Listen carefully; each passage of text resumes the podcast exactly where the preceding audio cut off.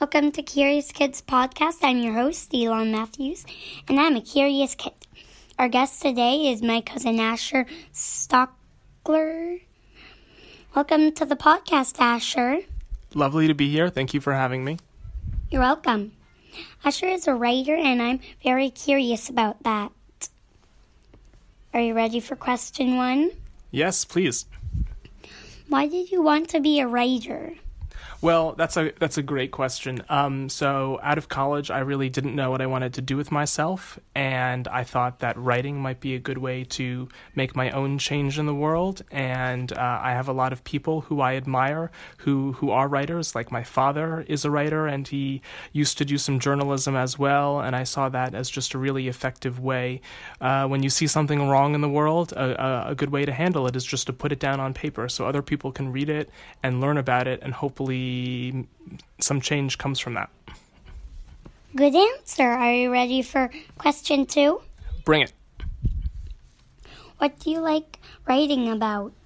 Um, so what do I like writing about? So what I do write about, um, I write a lot about guns and um, and uh, violence, which is not. It's a pretty sad topic, right? Because people, you know, guns are uh, not always used for the best of purposes, but it's um, always good when you're writing a story to be able to find people who um, overcome some kind of obstacle, and even though maybe something sad happened in their life, like they they were hurt by someone who knows them, or they were hurt by someone they care about, they are able to uh, to use that pain and channel it into something positive and and uh, make the world a better place for other people. So that's what I like to write about most. Right, stories that have some like a positive angle after something bad happens. How can you transform that that negative influence and make sure that other people uh, maybe can profit from it in their own experiences?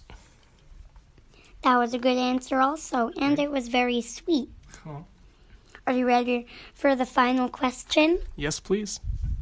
Do you ever get writer's block? And tell me what it is. Sure. So anyone, any writer who tells you they don't get writer's block is lying. Uh, everyone does. Basically, what it is is where you ha- have been spending so much time working on something that for some reason you just cannot figure out how to put out another sentence just because you know you've either written too much and you can't figure out what to say next or you've woken up one day and it's like you forgot everything you've learned about something. So um, it's just hard to put words on the paper at that point. So what i like to do when i get writer's block is just to stop writing.